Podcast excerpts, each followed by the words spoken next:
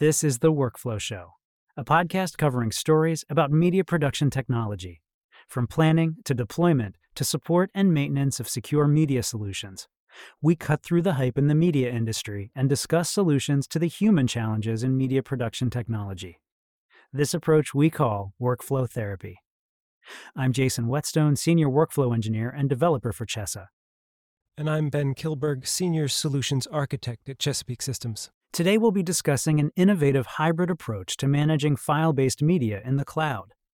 We've talked in previous episodes about some of the differences between file systems and both cloud and on premise object storage. The push to remote work in the last few years has necessitated a faster adoption of cloud based technologies, but applications still require a performant file system to work in a satisfactory way for most production schedules. The file sizes we're working with here mean that upload and download workflows are not practical or timely for many use cases.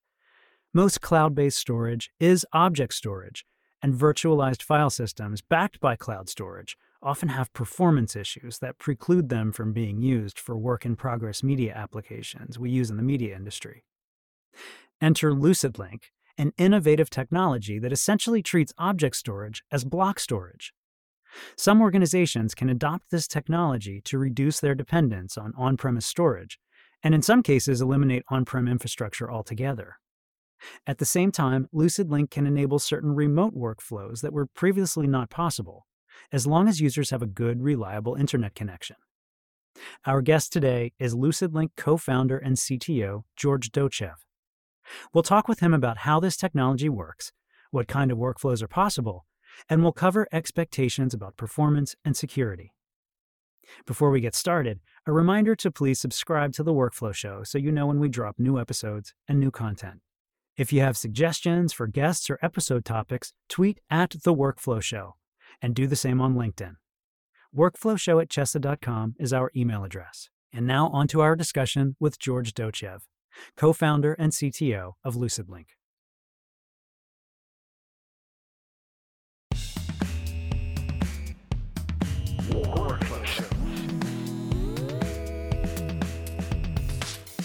So let's just jump right in. Like, tell us a little bit about your journey. Like, how you, you're a storage guy, right? So, how did you get into this cloud sort of storage space? Well, that's an interesting question. I spent the bulk of my career at a company that was writing storage software. Okay, storage virtualization is what we called it, used to call it, which is now known in soft, as software defined storage.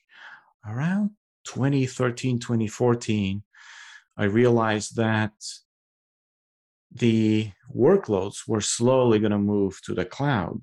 And the question then became how do we respond to this new trend? Now, of course, it took us another, you know, seven, eight years for that to happen, but now this is actually happening in earnest.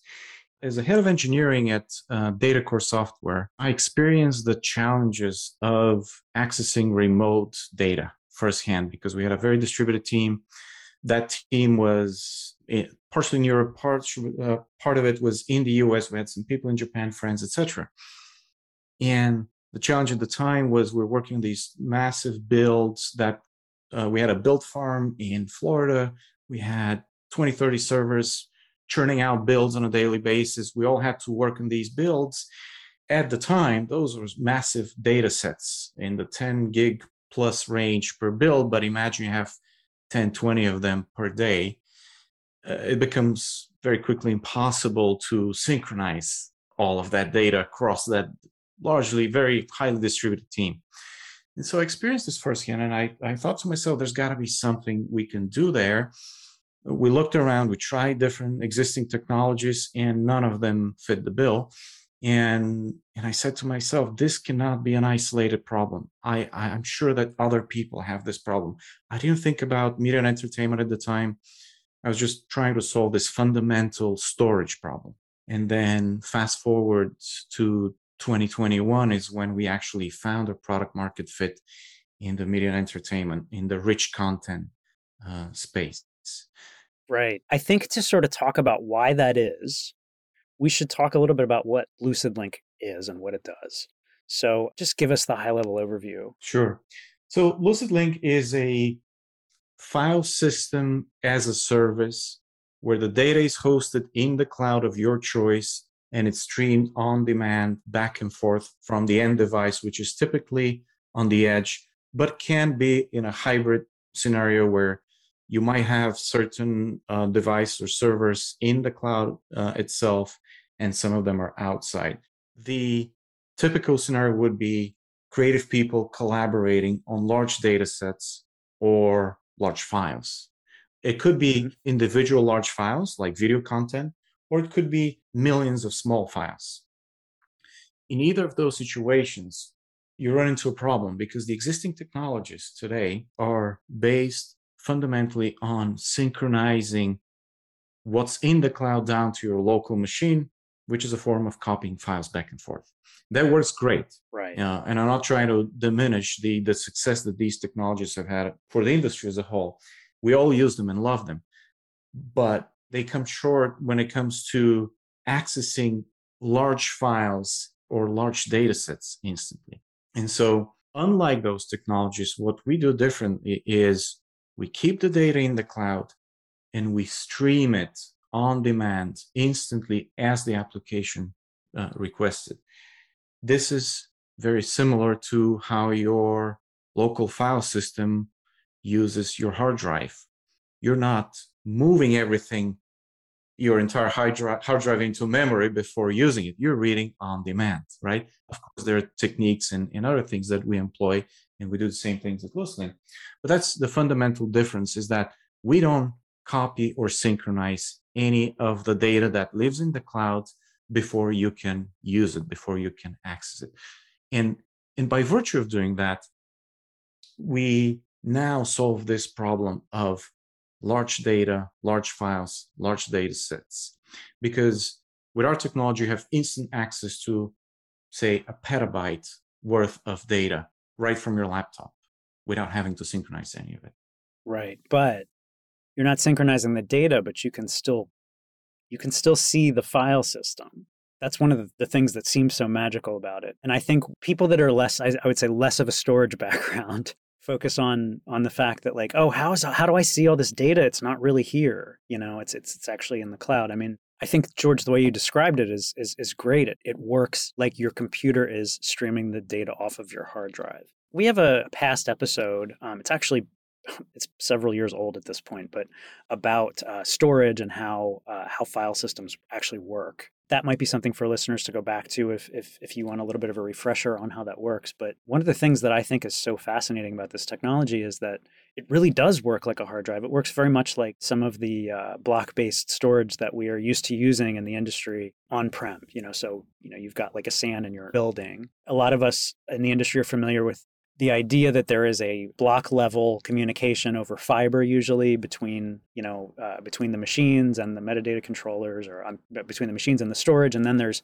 this ethernet based communication that's the metadata network. And we're not talking about mam metadata we're talking about file system metadata things about the files. So that's what you actually see when you open the finder right yeah. I think it's worth hammering home a little bit more about the file system metadata and the delineation there and what we encapsulate there, right? Because it's it's an important distinction because we obviously talk about metadata all the time here, but usually that's custom user metadata within the context of cool workflow. But we're, what we're talking about here with file system metadata is stuff like icons, names, the file system tree hierarchy, stuff like that.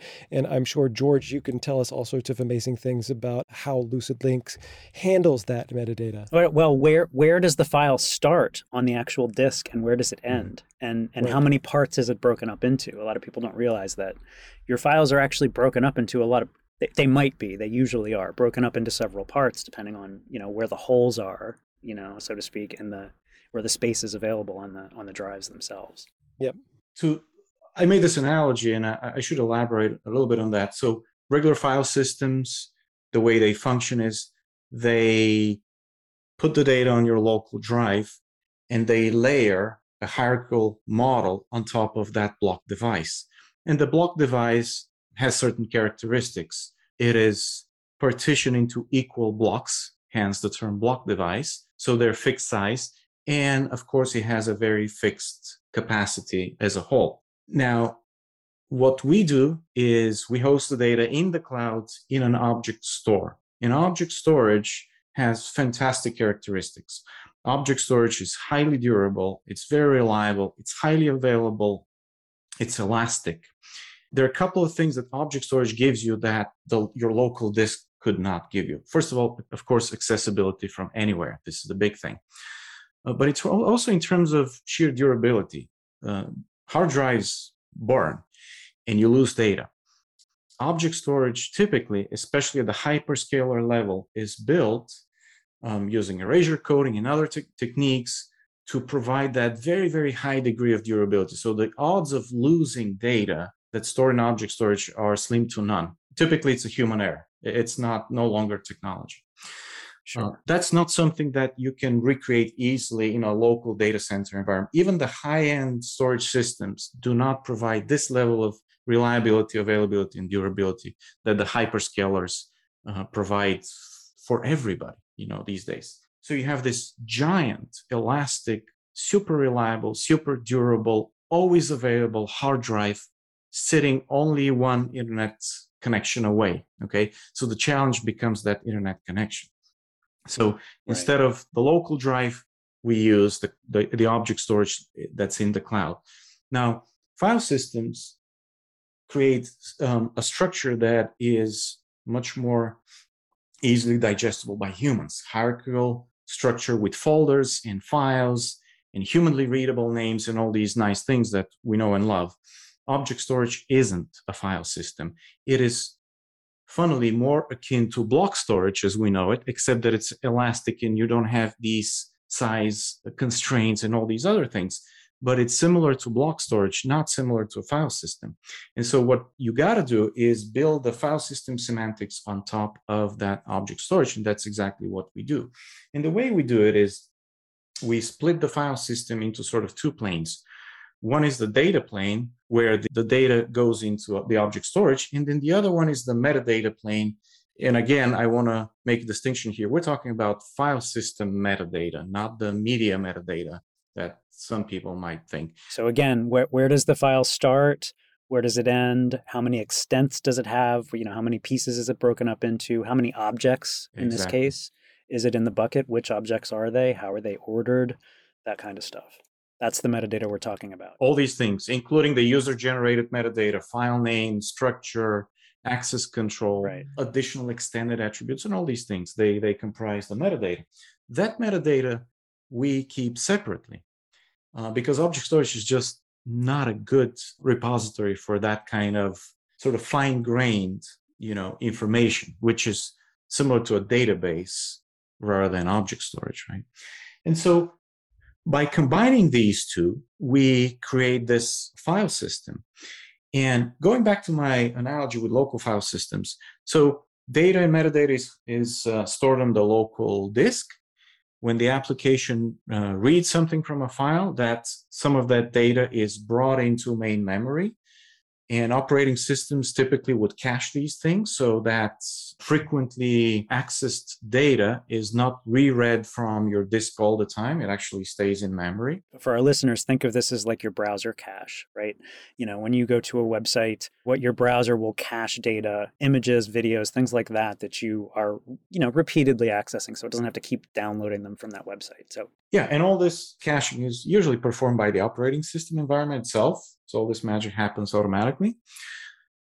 And in our world, we employ similar technique, except that the data is not on your local disk. The data is in the cloud, and the cache becomes your local disk.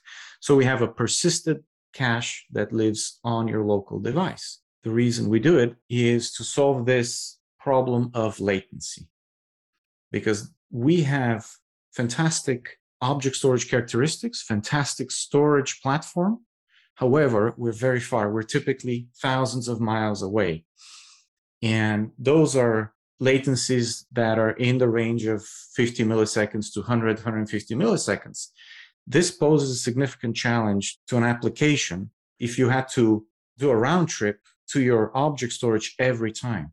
And so, in order to minimize the effects of latency, we employ all kinds of different techniques, but predominantly we use the local device, the local hard drive as your sort of temporary cache. We do prefetching, we do all kinds of optimizations. We have looked at what a local file system looks like and said, okay, you cannot take this and build the exact same sort of use the exact same architecture to build a file system that would function well in a cloud environment. So we had to revisit everything from scratch and say, okay, what does a modern file system would look like that runs in this cloud environment that runs over the internet with these high latency uh, connections etc and and that's what we've done here. Right. Yeah. And and it is. It's very cool uh, i will say. I think we have at chesa we've we've really um kind of taken a liking to the technology. And like you said george it's really using you know object storage is a really great it's very analogous to block to block level storage with all of those benefits. I mean, I think you guys have done a really good job of taking the best things and you know, kind of doing the best that can be done, really, with the limitations that we have, which are the you know, like you said, the latency and the and the distance to the, uh, the storage. We've also got another potential limitation. This is something that I, th- I feel like we have to discuss with everyone that's interested in this technology is the actual user's bandwidth. So we're talking about a technology here that potentially lets you do some uh, remote editing and all kinds of things like that, all the things that we've been talking about for years. And, you know, it, it really does bring this into your home, you know, the, the ability to, to edit with Adobe Premiere with content that really is living in the cloud one of the limitations obviously that we don't have very much control over is the user's individual bandwidth. So let's just talk about that challenge a little bit. Like what does that look like? I know that that's something that's difficult to socialize sometimes. Yeah, for sure. So that's the other side of that coin. One side is latency and the other side is bandwidth okay? Right. So you are sort of handicapped by both okay? And that's exactly what the technology is trying to solve here mitigate the effects of your limited bandwidth and the distance to data and when it comes to bandwidth, there's certain limits that we have to abide by. So for instance, let's say you're streaming video. Video content is already compressed and it's not subject to further compression. And so if you're streaming at a certain bit rate, let's say 100 megabits per second video content, then the expectation is you're going to have to have 100 megabits internet connection. There is not much you can do about that. However, depending on the content, there are other files in other data sets that are highly compressible or relatively compressible. And we employ on the fly compression for those. So, depending on the content, you may be able to stream at a much higher rate than your bandwidth actually fundamentally allows you because everything is compressed on the fly. And those are some of the things that we do in order to improve that user experience and give you this sort of near local user experience as if everything is running off of your local disk, even though it may be thousands of miles away. When it comes to video content, video content, I have to say, is one of the toughest nuts to crack. First of all, because of what we just said and the, the inability to really compress and push more, more data through that uh, channel that you have available to you, uh, but also because the nature of the workflow. When it comes to video editing, you're very susceptible to interruptions and jitter, right? The video has to flow, it cannot interrupt. And so solving that problem for video is basically a testament that this technology works well in other scenarios where the end user sitting in front of the computer is not as sensitive to these latencies. Say I'm opening a, a large CAD/CAM file uh, that maybe, I don't know, consists of many other small files and assets and whatnot whether you open it for, uh, within 10 seconds or 15 seconds doesn't really affect your workflow and, and, user experience as much. But if you're streaming video, that video really needs to flow smoothly.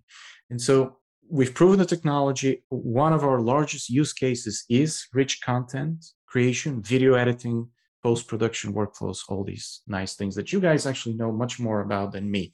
I'm a storage guy. You know, I pretend to know your workflows, but I don't really. That's okay. At least you built us a marvelous playground to enjoy. That's right. Yeah. I think it would be useful. You know, we, we sort of talked about the underlying technology and how it works. I think it's probably a good idea to kind of tease out like maybe some of the most efficient ways to use this technology. I know one of the things that I have experienced recently is in thinking about how to use this technology, sometimes it might require just sort of a rethinking of some workflows or how we're actually interacting with the content, maybe how we're using our media asset management platform and what kinds of workflows we're triggering in there. Actually, why don't we talk a little bit about pinning? This is a, a feature that the LucidLink software allows you to do. Tell us a little bit about, about what pinning does. We designed to address exactly that limitation where your internet connection does not allow you to work live with constantly streaming data back and forth okay? Because your underlying internet connection isn't good enough. Let's say you're working with 4k video but you're on a 50 megabit connection. Well unfortunately you won't be able to stream that directly from the internet. And that's where pinning comes in. And it's sort of a hybrid between streaming everything on demand and synchronizing everything locally, like the file sync and share guys do. Uh, what we have is I can right click on a, on a directory or set of files and say, I want those files pinned locally, which means bring me all the data to my local cache just for that subset. So I, I can work off of the local disk at the speed of my local disk instead of bringing it uh, live from the internet we used to call this preloading, but it's in essence, we, we said, okay, well, let's come up with a sort of a user friendly term, and we call this pinning. And that's what, uh, in essence, does it hydrates your local cache, which, as I mentioned earlier, is your uh, local device, local disk. It hydrates with the with your hot working set, whatever you're working on, and you can do this today. You do this manually. We're going to extend this feature so that it's policy driven. Let's say that uh, Jason, you know hmm. that Ben is going to start working tomorrow on something. You're finishing work, and you you can say, "Hey, I I'm going to preload this onto Ben's computer if it's up and running, so that tomorrow morning when Ben wakes up, he can start immediately working on that." Or it could be a, with through administrative policies and, and, all these things. And ultimately, we're trying to solve that internet uh, bandwidth limitation that a lot of people have to deal with. Of course, we we all want to have the gigabit internet connection. Not everybody gets to enjoy that today, and things are improving. So the trends are in our favor for sure. But that's sort of the interim solution, the hybrid solution, if you wish. Great. Yeah. And that's really useful. Again, I've had some discussions about the bandwidth limitations. Uh, you know, hey, my internet connection. I personally have cellular at home. I live in the middle of nowhere, and cellular is the best I can do. So that's what I got. It, it works. I'm here talking to you on Zoom, you know, and it, it, it works fine. It doesn't always work fine, but uh, it, it, usually does. It, it's good enough. Let's just put it that way. Mm-hmm. But I have tried, you know, doing some things with LucidLink, and I've had some pretty good success with it. Really, you know, I got to say, surprisingly enough, I've had some pretty good success with it even over cellular, but you've got to you know you've got to keep your expectations realistic so that's right. Yeah and, and that's really important to call out i think. If i was an editor and i was working on a project that was uh, 500 gigabytes in size i better make sure number one that i've got the time to pull that content down maybe even if it was high res content. You know I, I have to make sure that i have the time to pull that content down as if you know uh, or at least the parts i'll be working on let's just put it that way and I've got to make sure that I have the space to cache that content locally. Um, so, you know, just to George's point, we're not pulling down. We're not, you know, we're not we're not like going over to LucidLink and dragging the files over onto our local drive. That's that's not how this works. It's all sort of obfuscated and managed by the software, which again is really cool. But when we set up LucidLink on our workstation, we're identifying a location to say this is where the cache will be stored, and you have to kind of like discard that space. So you, you, need to have like some available storage for the cache. And you know that's a scenario where you may need to at the beginning of a project you might need to look at well how much content am i going to need to be working on how much of it do i need to be working on in you know say this real time is there a portion of it that I could work on at home and then maybe you know uh, be somewhere closer to the content, better connection, that kind of thing later. You know, so those are the kinds of considerations I think um, are really helpful with you know to make this kind of an effort like really successful. Yeah. Things that you might not have had to think about before when you were sitting in a you know in the office with this you know connected to the SAN and it was all just there. Jason, it makes me think of a couple of things here. One, thinking through some of the codecs we use, right? Like mm-hmm. we'll just use ProRes as an example, right? ProRes 422 is 147 megabits per second, right? So that means you need, if you want to stream ProRes via LucidLink and you're not you know, going to pin things so that you're downloading the portions of the file and pre allocating that in your cache, you need to have internet bandwidth enough to be able to stream that. If you've got two streams of ProRes, you better have 300 plus, you know, megabits per second available. You know, so that's where we get, you know, if you have a gigabit connection, then it's possible to, you know, really have an experience that is very similar to what most editors are used to working in the office off of something like a NAS or SAN.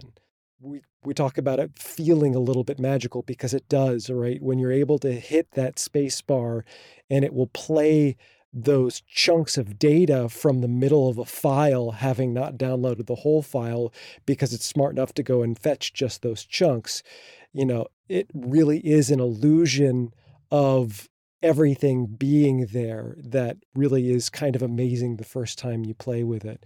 The thing right. it also makes me think of obviously is, you know, what we're used to with doing with for Netflix, you know, and how we enjoy streaming media all the time as consumers, um, or something like a video game, right, where they're preloading some of that map data, right, so that what you're seeing in front of you is loaded into the RAM as you're kind of walking around this virtual environment, but they're not loading the whole map. You're just seeing a portion of that map. Or if you're, you know, a nerd and you're thinking about simulation theory and whether or not we're all living inside some of some huge virtual server somewhere, perhaps reality is doing that as well. so uh, that is to say, there's a ton of different ways that you can use this technology, but you need to think about some of the fundamentals, which is, you know, how fast your internet connection is. As we're fond of saying, the laws of physics still apply. Yeah. If I could take a step back and just say that, first of all, a lot of people said this cannot be done. Okay. because a lot of people try to do it and it, it didn't work. Now, we've taken some novel approaches, we've done some novel things, but fundamentally, what made this possible is the advances of internet connectivity and the maturity of the cloud storage itself. Okay. The that mm-hmm. those things are critically important something that couldn't be done even 10 years ago let's say. And today it's not only possible but in a couple of years it'll be table stakes. It'll be mundane right? Uh, but today people when they experience it at first they still feel as if it's magic. There's nothing magical about it. There is a whole lot of technology underneath yep. but we're not beating the laws of physics. We're streaming based on on what you have. And bandwidths improve all the time. So of course, not everybody is going to get that right away. Mm-hmm. I live in the future. I have a gigabit internet at home, um, and I'm paying 60 bucks with AT&T, fully symmetrical fiber to home. Of course, not everybody gets that experience, and I have tr- fantastic right. experience. And when you get to that gigabit speed plus, this rivals, like you said, this rivals the experience that you're going to get from your local NAS working working at the office. And what's interesting, in some cases, it might be better. And it might be better because, like I said, we didn't take a regular file system and slapped it and made it work for, for the environment. We actually redesigned everything. And we have our own unique architecture that takes advantage of certain things, like taking advantage of your local uh, disk as a caching device. Your NAS mm-hmm. doesn't do that, but we do.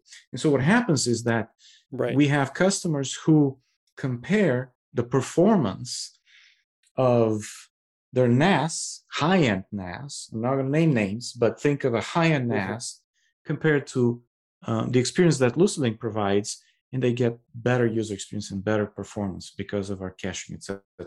Of course, you have to have the one gigabit connection, but once you have that, sure, right. we do things in some cases faster, even, huh. and that kind of catches people by surprise initially.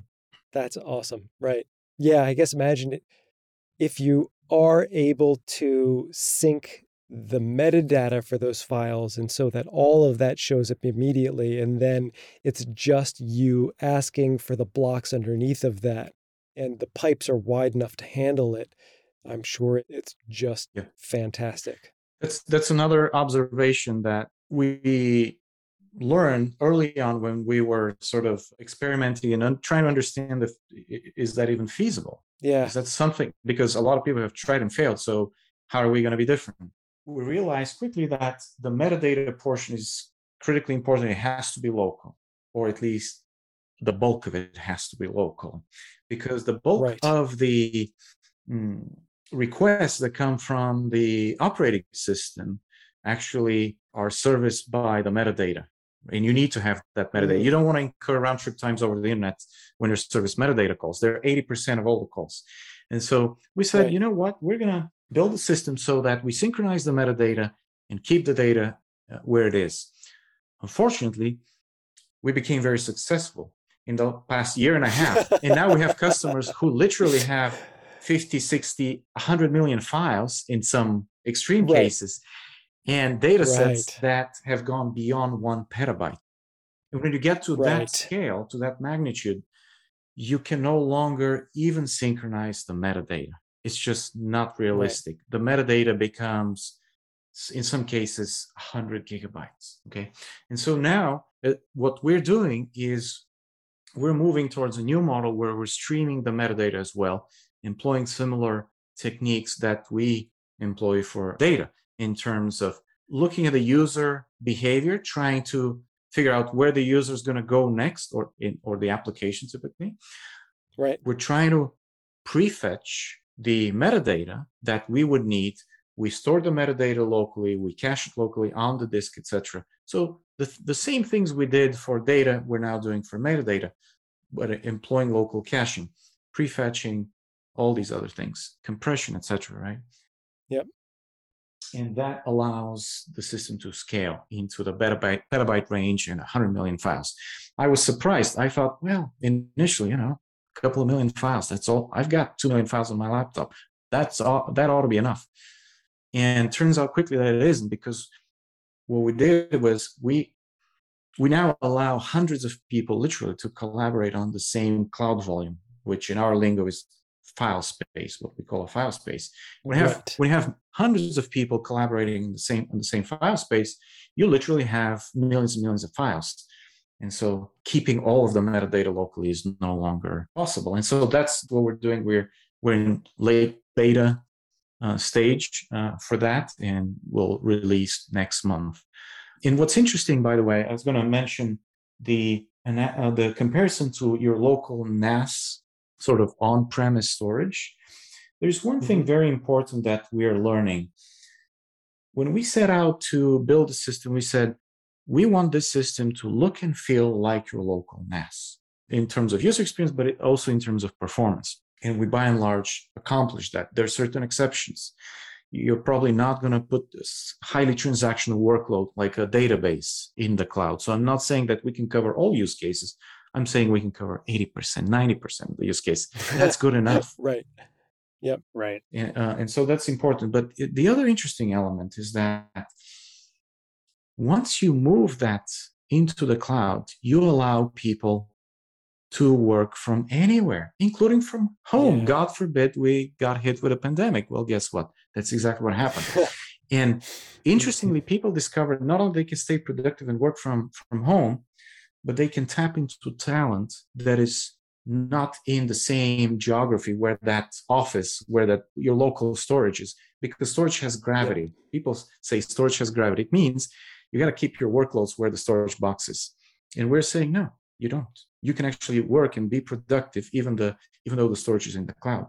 And now you can tap into talent everywhere. And that changed for a lot of organizations that was an eye-opening experience. Not only my people can work from home i can now find people in other regions or in other countries you know the specialists the creative people those who have certain specific skill sets that are not available where your office used to be and, and that's a beautiful thing and the, another thing i would say if we're talking about comparing to local storage boxes is your local high-end storage box may be very performant.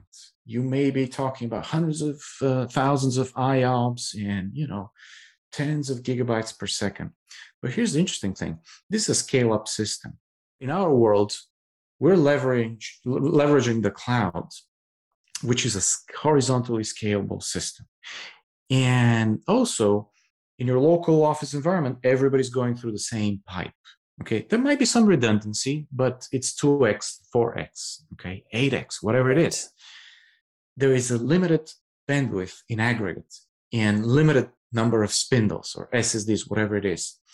In our world, it is literally unlimited. And when you look at hundreds of people, everybody using their own individual internet connection, hitting thousands upon, upon thousands of servers simultaneously, this system scales horizontally. So it, your aggregate performance is always going to be much, much higher than any local on-prem storage system doesn't matter how expensive, how high end it is, because it's just a, a different beast altogether. And so, even from a per- performance perspective, if you, if you, look at it at the aggregate, we actually have performance benefits. Right. Yeah. Uncle Jeff's engine is always going to be bigger than yours because he built spaceships as, uh, as well as data centers. yeah. There you go. yeah. So going back for a second there, we're talking about globally distributed groups working together creatively. One question I know that we've we've had is, you know, when we were do, talking about multiple geographic locations, you know, say coast to coast or internationally, there's always a little bit more latency there, right, across the numbers of hops that we have um, going through the pipes of the internet.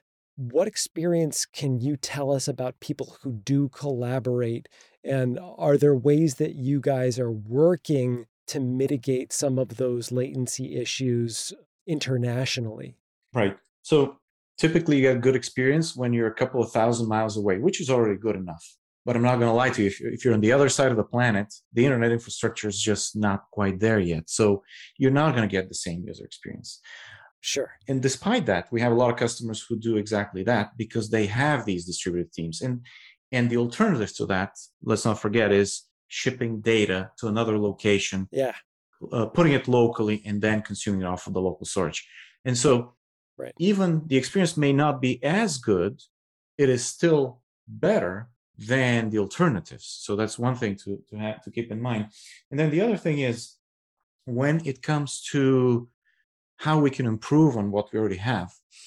It, where we're going to take this technology next is to offer what we uh, internally call multi-cloud support and that is the ability for a cloud volume to span multiple object storage locations or buckets and replicate data across multiple zones or and it doesn't have to be the same internet provider i mean cloud provider it could be cloud different cloud providers with different yeah. Performance and cost parameters okay because of that replication we will now have the data in multiple locations around the world and our software would be able to go to the closest location to solve that distance mm-hmm. to data problem and by virtue of, nice. of addressing that we can solve other issues like additional redundancy economics keep the colder data onto say lower performance cheaper storage tiers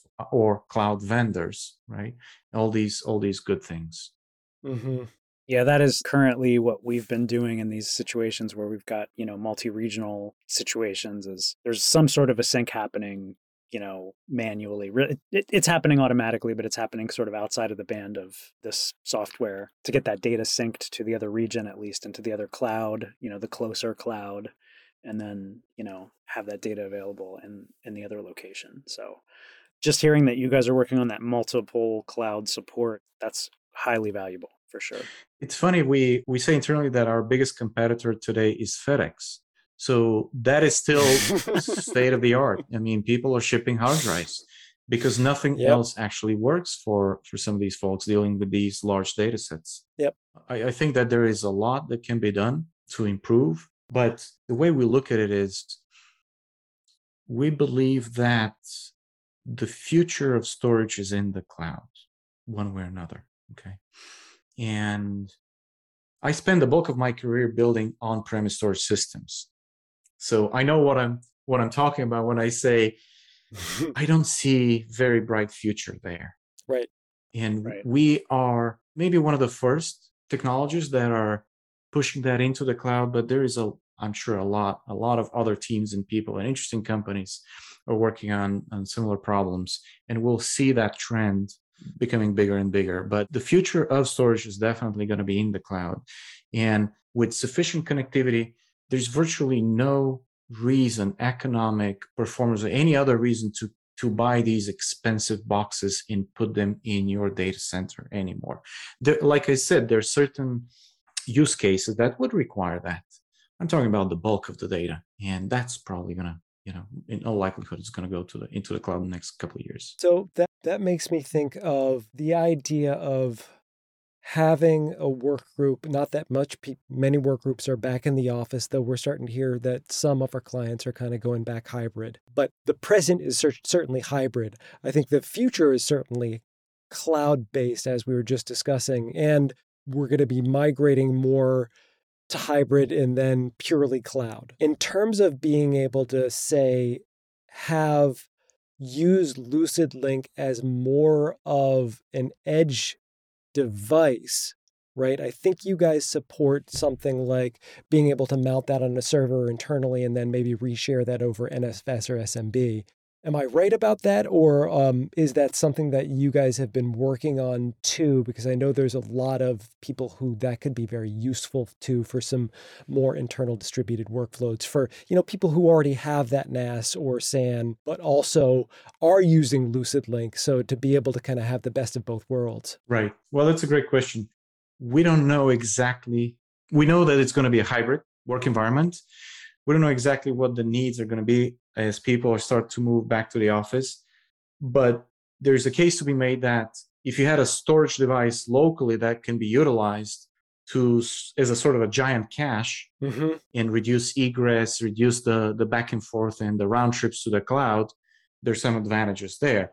The problem is that we're back to, you know, I have to buy equipment, I have to take care of it, manage it, administer yep. it, upgrade it, burning power supplies, this and all that stuff. You're kind of creating this the same problems of old. We're recreating the same problem of the old days, right? And so I'm not yep. sure to what extent the market really would like to go back to the old ways because the alternative to that would be get a fatter pipe. So you have a one gig, yeah. just pay a couple hundred bucks for another one gig. Now you've doubled that. So we have very passionate debates internally whether we should create a local cache, which is a relatively straightforward thing to do in our world yep. based on the log structure, uh, file system design, and other things. It is a relatively low lying fruit for us.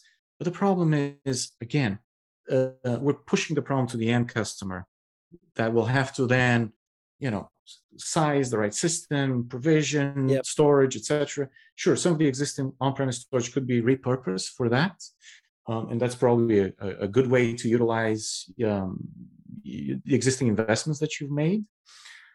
Long term, I don't even believe this is where the industry is going to go. That's just a personal opinion of mine. Sure. But this is something that we could we could do, and we have been debating about doing. And in fact, I have to tell you a secret. This wasn't a roadmap that we actually removed because it was sort of an insurance for us when we said, well, yeah. as people start going back to the office, how are they going to collaborate? You have 20, 30 people all using the same internet connection that may become a bottleneck. So, yeah, how yeah. do you solve that? Well, you put a sort of a, a gateway in between, right? Some caching device. Yep. Well, that hasn't happened uh, because of Omicron and all the other, the other things. People continue to work from from home uh, for the most part. But these are legitimate questions that customers are asking, and and you may see something like that. I think the the key to success here is going to be working with a quality hardware vendor and provide a turnkey mm-hmm. solution instead of providing Lego blocks for people to build because that's just error prone and you know, yeah. Like I said, pushes the problem to the customer. You don't you wouldn't want to do that.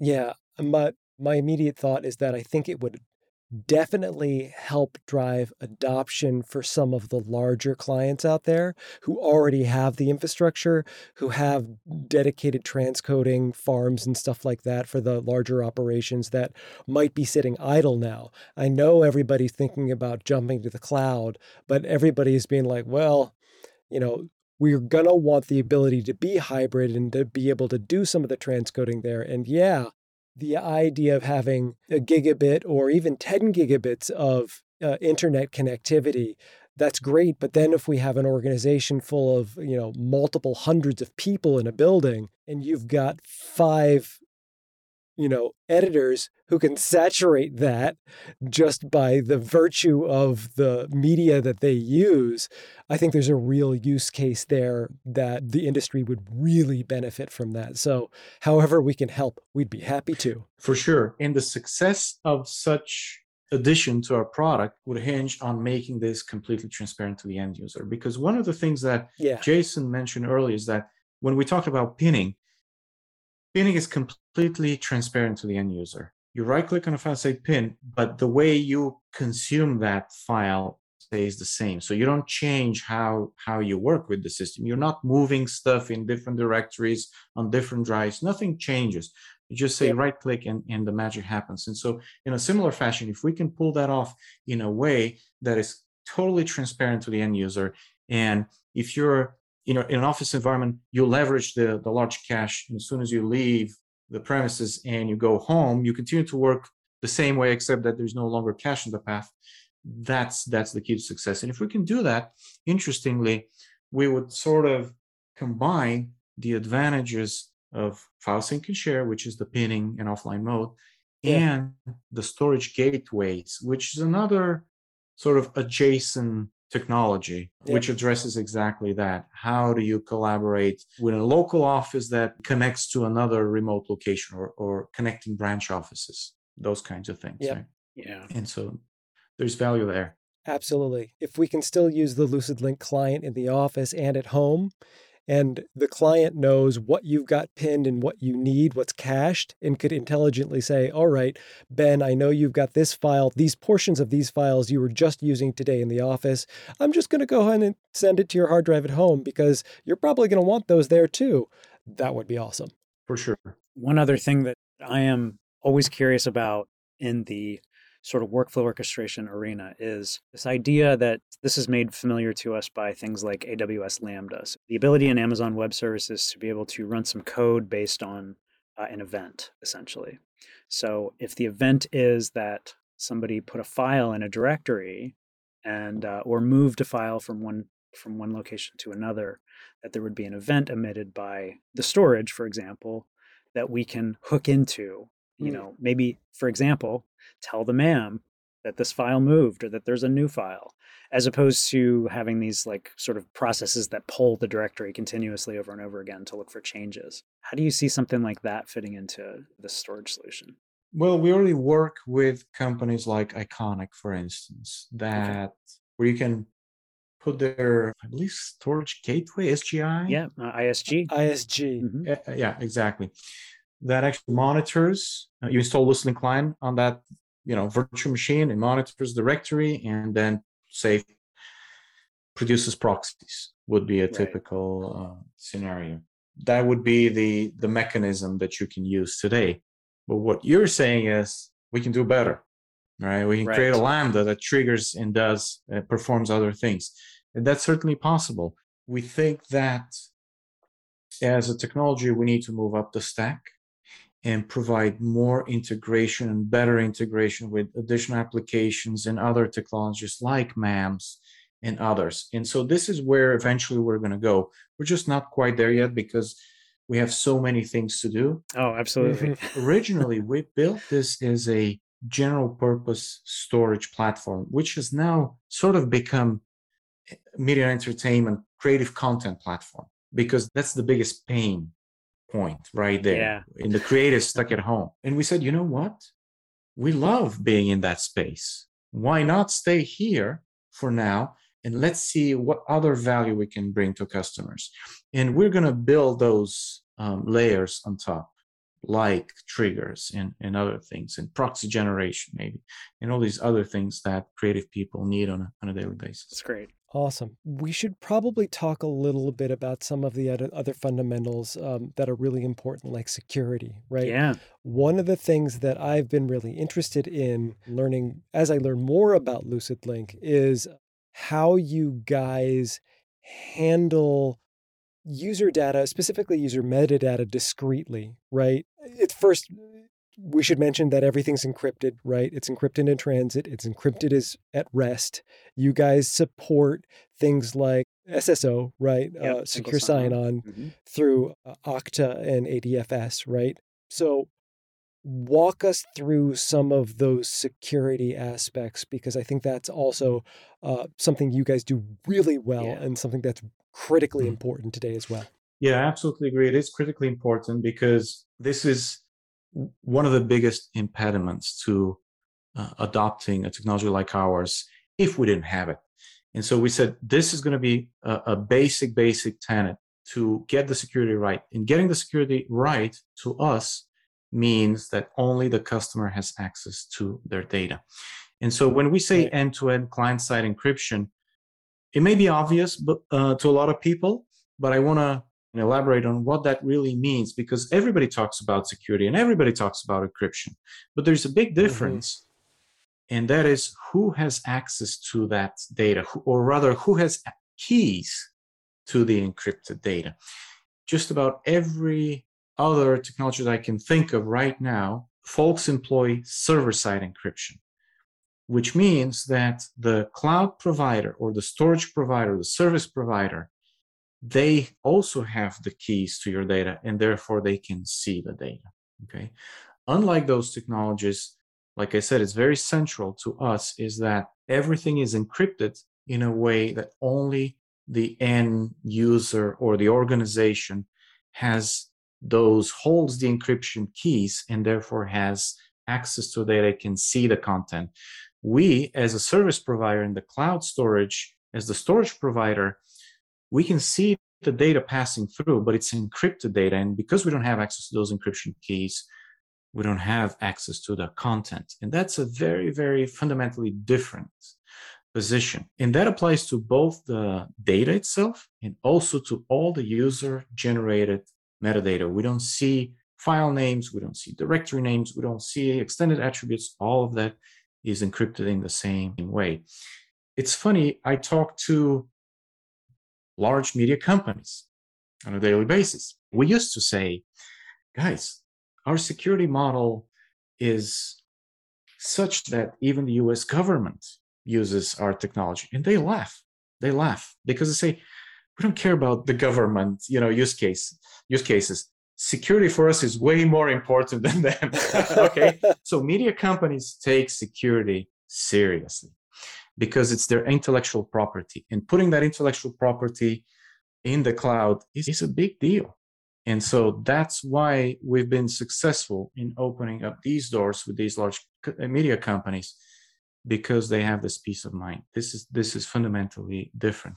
Now we can get into sort of the the nitty gritty of how we we accomplish that. I'm not sure if we'll have the time to get into that level of detail, but this is this was the large the sort of the point I was trying to, to drive home is that this is not server side encryption that everybody says they have because they have keys to your data. Only you have the keys to your data. That's right. So don't lose them or you're in trouble. And and as we say, don't lose your root password. There's no password reset in our world. And by the way, every once in a while we're asked, "Hey, can you reset my root password?" I'm like, "No, your data is toast. I, I, there is nothing that can, you know, recover that data." Very important. Listeners, hear that loud and clear. Don't lose your root Right. password. Right. That's right. Oh, the one thing I was wondering about is um, the ability to mount more than one file space. I know we can do that today via command line, but not quite yet with the LucidLink application. Is that something that's in the works too? This is, I'm happy to say, on our roadmap for this year. Uh, and in fact, Okay, great. if I'm not mistaken, for Q2. So we're definitely doing Wonderful. that. This is a very, very frequently asked feature. Yeah. And I'll just give an example. I have my own sort of family file space and I have our corporate file space, and I'm constantly switching between the two. So I know that pain firsthand. Yep. And that's something we Right. have to address. In a lot of cases, you might have file spaces in different regions or different work groups, but you're working with multiple groups at the same time or, you know, shuffling data around, Yeah. that kind of thing. So it's uh, it comes up a lot. Uh, so it is absolutely on our roadmap for this year. Awesome. Um, any other any other user stories that you can think of for people that are already mm. familiar with LucidLink that you'd like to sort of tease out as things we can look for, maybe uh, coming up in the future, recently, in the recent future? we have a quite a, a few customers now in the um, architecture, engineering, and construction. Okay, CAD/CAM, Revit, all these folks, because they have slightly different set of issues they also, of course, have the collaborative workflow scenarios, but in their world, file locking uh, and distributed file mm. lock is a must. It's a requirement. Why? Because the software that they use is designed or built to run on top of shared storage. And the way you deal with that is through file locking. And this is something we do. It doesn't come up a lot in the uh, media and entertainment space. I don't think you have two editors simultaneously working on the same project, even though Adobe actually maybe I misspoke here because Adobe Premiere does address this to an extent, right? Right. But when it comes to working on a design with multiple people, that is the norm. Essentially, you, you have multiple architects simultaneously working. We address this in a very nice, uh, performant manner as well. So this is also another sort of vertical where we see a lot of interest. We also see some interest in the medical imaging space. These are huge, huge mm-hmm. sets, and they're typically all that data. And, and because of HIPAA and other requ- regulations, et cetera, compliance requirements, they have to keep that data for up to seven and 10 years in some cases. I'm forgetting the exact uh, period, but these are long periods of time. You have to uh, keep that data. And these are stored on local PACS systems, right? It's got to be very secure. It has to be secure but these days, it also has to be remotely accessible, you see. Mm-hmm. And so mm-hmm. it becomes the combination of large data sets and remote access. Usually, we are a good fit for those use cases. And, and so that's another good use case for us in general. Healthcare industries, obviously, they're not exactly um, early adopters, let me put it this way. So there's a lot of roadblocks to overcome there but I th- we yeah. we believe this could be a huge potential uh, uh, use case for us. Yeah, I mean, if if there's a huge image file of tons of cells, you know, that somebody is studying, the ability to just go in there and look at the specific portions of the file that you need as opposed to download the entire file, you know, just like we deal with video, it's the same use case. It's just a different application of the technology want to go back just one second and talk a little bit about what you guys do with file locking and collision detection, because I think mm. that's a good thing to talk about. I know it's much more of a whoever saves last wins kind of a situation. And it's more an aspect of what the software applications themselves do and less the file system. But just the simple fact that you guys are able to use file locking that enables things like Adobe Premiere, like you were just mentioning, George, with something like Team Projects, where we can both be looking at the same timeline and editing the same thing and making sure we're not going to step on each other's toes or ruin each other's edits. That also gets us into kind of how you guys handle data in the file system and some of the things you're doing with snapshots as well and what allows us to do snapshots right yeah. so file locking is a complicated subject uh, in when it comes mm-hmm. to a mm-hmm. distributed system like ours to answer your question i guess there, there, are two aspects to it first of all the consistency of data and then the file locking aspect so i'll say a few words about consistency is that the initial effort was to replicate your local file system semantics in sort of in an internet environment and that doesn't work. And it doesn't work for a simple reason. Uh, this is known as the CAP theorem consistency availability and, and, partition tolerance. And the CAP theorem simply states that out of the three um, characteristics you get to choose two. And so you can't have your cake and eat it too basically. You have to you, you make you have to make trade-offs.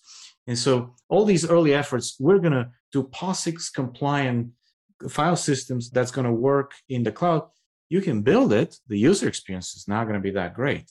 And so, what one of the first things that we said is we're not going to even attempt that because that's not going to get us anywhere. So why don't we relax the requirements a little bit? And the requirement that we relaxed was consistency. We said, you know what? If I write a file, it may take a couple of seconds or a couple of minutes before you can see the entire all of my changes.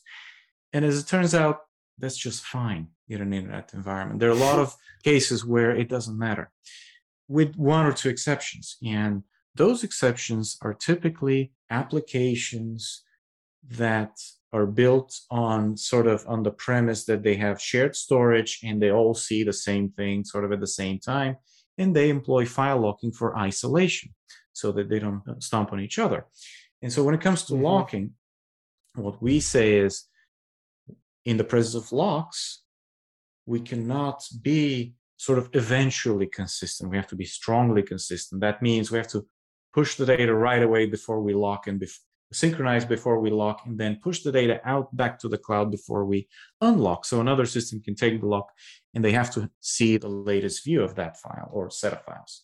And so for those scenarios, we become consistent, okay, but we may not be available. But we trade these characteristics on the fly dynamically, right? So that we can give you the user experience in the normal case and give you the consistency semantics in the file locking case. And earlier we said that we keep the data in the object store and the metadata is in a separate metadata service. That metadata service is also responsible for things like locking. Okay. And it's sort of the, mm-hmm. the, the lock arbiter between all these different systems. This is a really tough nut to crack. Uh, we're now working mm-hmm. on our file locking 3.0 implementation that further improves the performance because it's so difficult to get it right, because it's also sort of a trade off between different things, sort of juggling several balls on top of one another and trying to keep it all. That's kind of how it feels building those those distributed systems. And I think a lot of our listeners have are they're they're familiar with the concept of the triad of values of which you can only pick 2 mm-hmm. And if you're really striving to to get all three of those, you're gonna you're gonna end up with something pretty mediocre. So exactly. Speaking of the metadata service, another thing that I would like to point out is that we also do snapshotting. And in our world, mm-hmm. snapshots mm-hmm. are natural and quote unquote easy because of the nature of how we lay out the data. Because of we employ a log structure design, all writes go into new objects.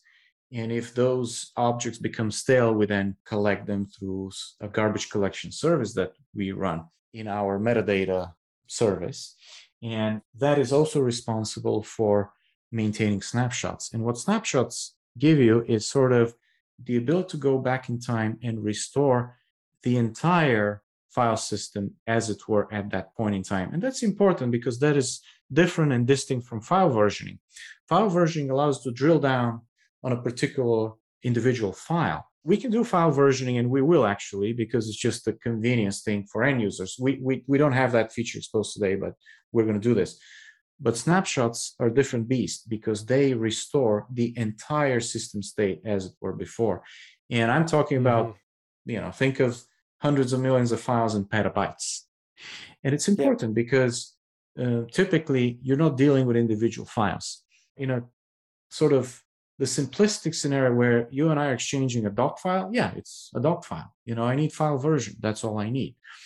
But if you're working on a complex project that's comprised of many, many files, restoring one single file ain't gonna ain't gonna get you to where you want to be and so you really want to get the, the entire snapshot and it's very valuable object storage itself yeah. doesn't have snapshot characteristics because snapshots aren't simple to do mm-hmm. in a mm-hmm. horizontally scalable environment like the object store and so we layer those semantics on top of the object store to give you those snapshot characteristics uh, that's yeah hugely valuable that's pretty fantastic. I'm an engineer and I don't often like to talk about cost, but I feel like it's something we should maybe not necessarily tease out like what things cost in particular. That's really tough to do. But something like egress out of the cloud and, and all that kind of stuff. What does that look like? Just maybe a high level overview of what that kind of looks like, because that's something that people are always thinking about. Yeah. What are we paying for? How does it look? Yeah. That kind of thing. So egress is a significant factor into the overall cost of a solution like ours simply because AWS sort of set the bar back in the day and all the other hyperscalers sort of followed and uh, replicated their pricing models. And egress as it exists today is, is very high and much higher than, than it should be. It is a form of keeping your audience captive. You know, the the Roach Motel type of scenario. You put your data in, but it's hard to take out. In our world, unfortunately, we're trying to solve that problem of data is in the cloud, you're on the edge. And so you're going to incur ingress. That's where we are today. There are a lot of things that could be said about it, but personally, this is a race to zero, both on the storage side of things and on egress. And because it is artificial, I think companies are going to start to erode this model. And we are already seeing this. I'm not at liberty to discuss this because I don't believe we've made an announcement, but we're working with one of the cloud storage providers to eliminate the egress cost altogether, which is a big deal. Mm-hmm. And so yeah. while this is still a problem today, I don't think that long term this is going to be a big issue for the industry. Yeah. Gotcha. Yeah. Yeah. I mean, you guys have your own kind of bundled offering, right? The I'm thinking about the either the enterprise or the kind of basic. It's mm-hmm. either IBM's object storage or Wasabi underneath of it, right? And if we think about average price for egress, which is what, like nine cents per gigabyte if we're talking about Amazon, or you know, some of the other bigger vendors too. Whereas uh, we still have to pay egress with your storage, but I think it's like three cents, right? That is correct. From where Amazon is in the list price at nine cents, we brought that down 3x, but we're not happy with the result. Right. We want to eliminate that. But you're absolutely right. right. If you decide to use the turnkey sort of all in one offering that we have, which is bundled yep. IBM storage plus LucidLink service, you get three cents per gig, which is already much better. Yep. And, and another thing that I, I need to point out is the fact that everything is cached and persistent. Yes. Most of the hot data is going to be brought down once and then kept mm-hmm. in the cache. So you're not incurring egress constantly. And Absolutely. the other thing is, unlike other storage solutions where, say, they synchronize the entire data set, we're not synchronizing the entire data set. We're just bringing the bits and pieces that you need at the moment. So we will, right. in general, everything else being equal, will incur less egress yeah. than than the file sync and share guys. Just quickly, I think it's worth drilling into that portion about the cache again and it being persistent, meaning mm-hmm. that the bits of the file that you download are going to stay there on the cache location, the hard drive that you've designated as the cache location for LucidLink for the file space until either the cache gets flushed, either by you flushing it or filling it up again, because the way the cache works, it's first in, last out, right? So if you have a larger cache, more blocks will stay there for a longer period of time. And so that's the real benefit of having a larger cache, you know, up to, you know, 10 terabytes if you're a larger organization. But for those of us working at home, maybe up to 500 gigabytes or a terabyte, you might want to keep as a cache uh, location. That way, as George was saying, as you're downloading those chunks, they're just staying there and you never have to download them again yeah. until the cache gets flushed, which means the egress cost is much lower rather than constantly re downloading things, and that's yeah. a huge selling point. That is, that's absolutely correct, and it's both uh, minimizing the egress as well as improving the performance, which is a big component. I'll give you an example absolutely. in the life sciences. We have a customer who is running some DNA analysis. I don't know exactly the, the, the type of workflows that they have, but they, they used to use a local on prem NAS that took 24 hours to do a full iteration. And they would do this a couple of times a week. And they got rid of their local NAS, they moved everything to the cloud, and they brought that down to 21 hours. And they couldn't believe their eyes. They're like, that's not physically possible. And we're like, no, it's possible because your hot working set is on your local disk. So you're taking advantage of the local storage right you're not bringing everything yeah. back and forth back and forth and so that's mm-hmm. and, and that that's both for reads and writes right you utilize the local persistent cache and so there are situations where you're going to actually see improved uh, performance over your high-end NAS that you're uh, accustomed to. Yeah, right. That makes perfect sense. You know, another thing it it it strikes just to sort of talk about this as a use case, the remote workflow of having um, folks working from home on media projects. LucidLink is a great tool for, say, you've got some, you know, remote producers or uh, uh, camera folks out on the road, mm. connecting to um, their file space, maybe in a hotel or in some sort of a remote location. Really great use case there. One thing that you know again to just to be aware of we've got to keep in mind how this works so in order for for others to be able to access that content me being the content producer who's placing that content in the file space i need to be able to upload it to get it into the cloud before you right. can download it we, we, should call it out just to set expectations there. Yep. My my upload bandwidth is also a factor when we talk about accessibility and, and being able to to sort of get this content out there to other people who need to work with it. Yep. Yeah, I mean, camera to cloud is a big buzzword these days for, sure. Yeah. And I'm just thinking about all of our friends and the who are DITs. Like one of the things that we could do to potentially mitigate some of this on both ends is to generate proxies as a lighter weight reference you know, for things like we might want for dailies, those will go up a lot faster um, and be more available across, you know, the file space really quick. Mm-hmm. versus the heavyweight files. I mean, the heavyweight files will come up too. It's just I know the organization is going to want to access and see things as soon as humanly possible. Same thing in the back end, right? For our editors who want to work and might have a slower bandwidth at home, doing an mm-hmm. offline online workflow where we've got pro- a proxy edit, and then the high res files are still within the LucidLink file space. And somebody who has a faster connection might have those persistent in their cache, and that's where they can conform, right? If they've got the same project file. They can just open it up to whoever has the faster connection and they can do the conform. And then boom, there's our distributed workflow. And everybody is benefiting from the cloud, as our good friend Andy Shepard might say. Certainly. And I would love to work with the camera manufacturers themselves and maybe get to a world where you shoot and it goes straight into LucidLink and straight to the cloud and it's instantly accessible. That's sort of the holy grail. Yeah yeah. Sure. Of course that'll take some work with the with the camera manufacturers themselves. What we can do is provide those capabilities from your phone so if you're shooting yeah. video from your iphone 13 with the the work that we are doing which is something that's not available just yet you'll be able to directly put it in in LucidLink in the cloud. And that sounds highly valuable. That's awesome. Yeah. Sort of where where we're going to go next. Right, because if your phone shoots ProRes and it's in your back pocket, especially if you're an electronic news gathering mm-hmm. kind of mm-hmm. person, yeah, hell yeah, George. Good times. Yeah. These, these things have the ability to capture some pretty decent video for, you know, for a wide variety of use cases. That's right. Yep. Yeah. Right. I think this has been a fantastic conversation. Yeah. Any parting thoughts on either end? Well, I truly believe that the future is in the cloud.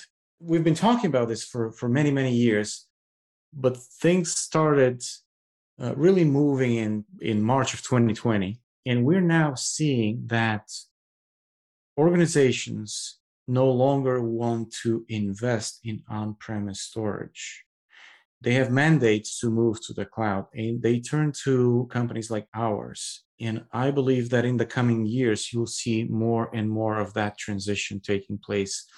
As you approach a refresh cycle, people will say, We're not going to spend another couple hundred thousand dollars. We'll just put everything in the cloud.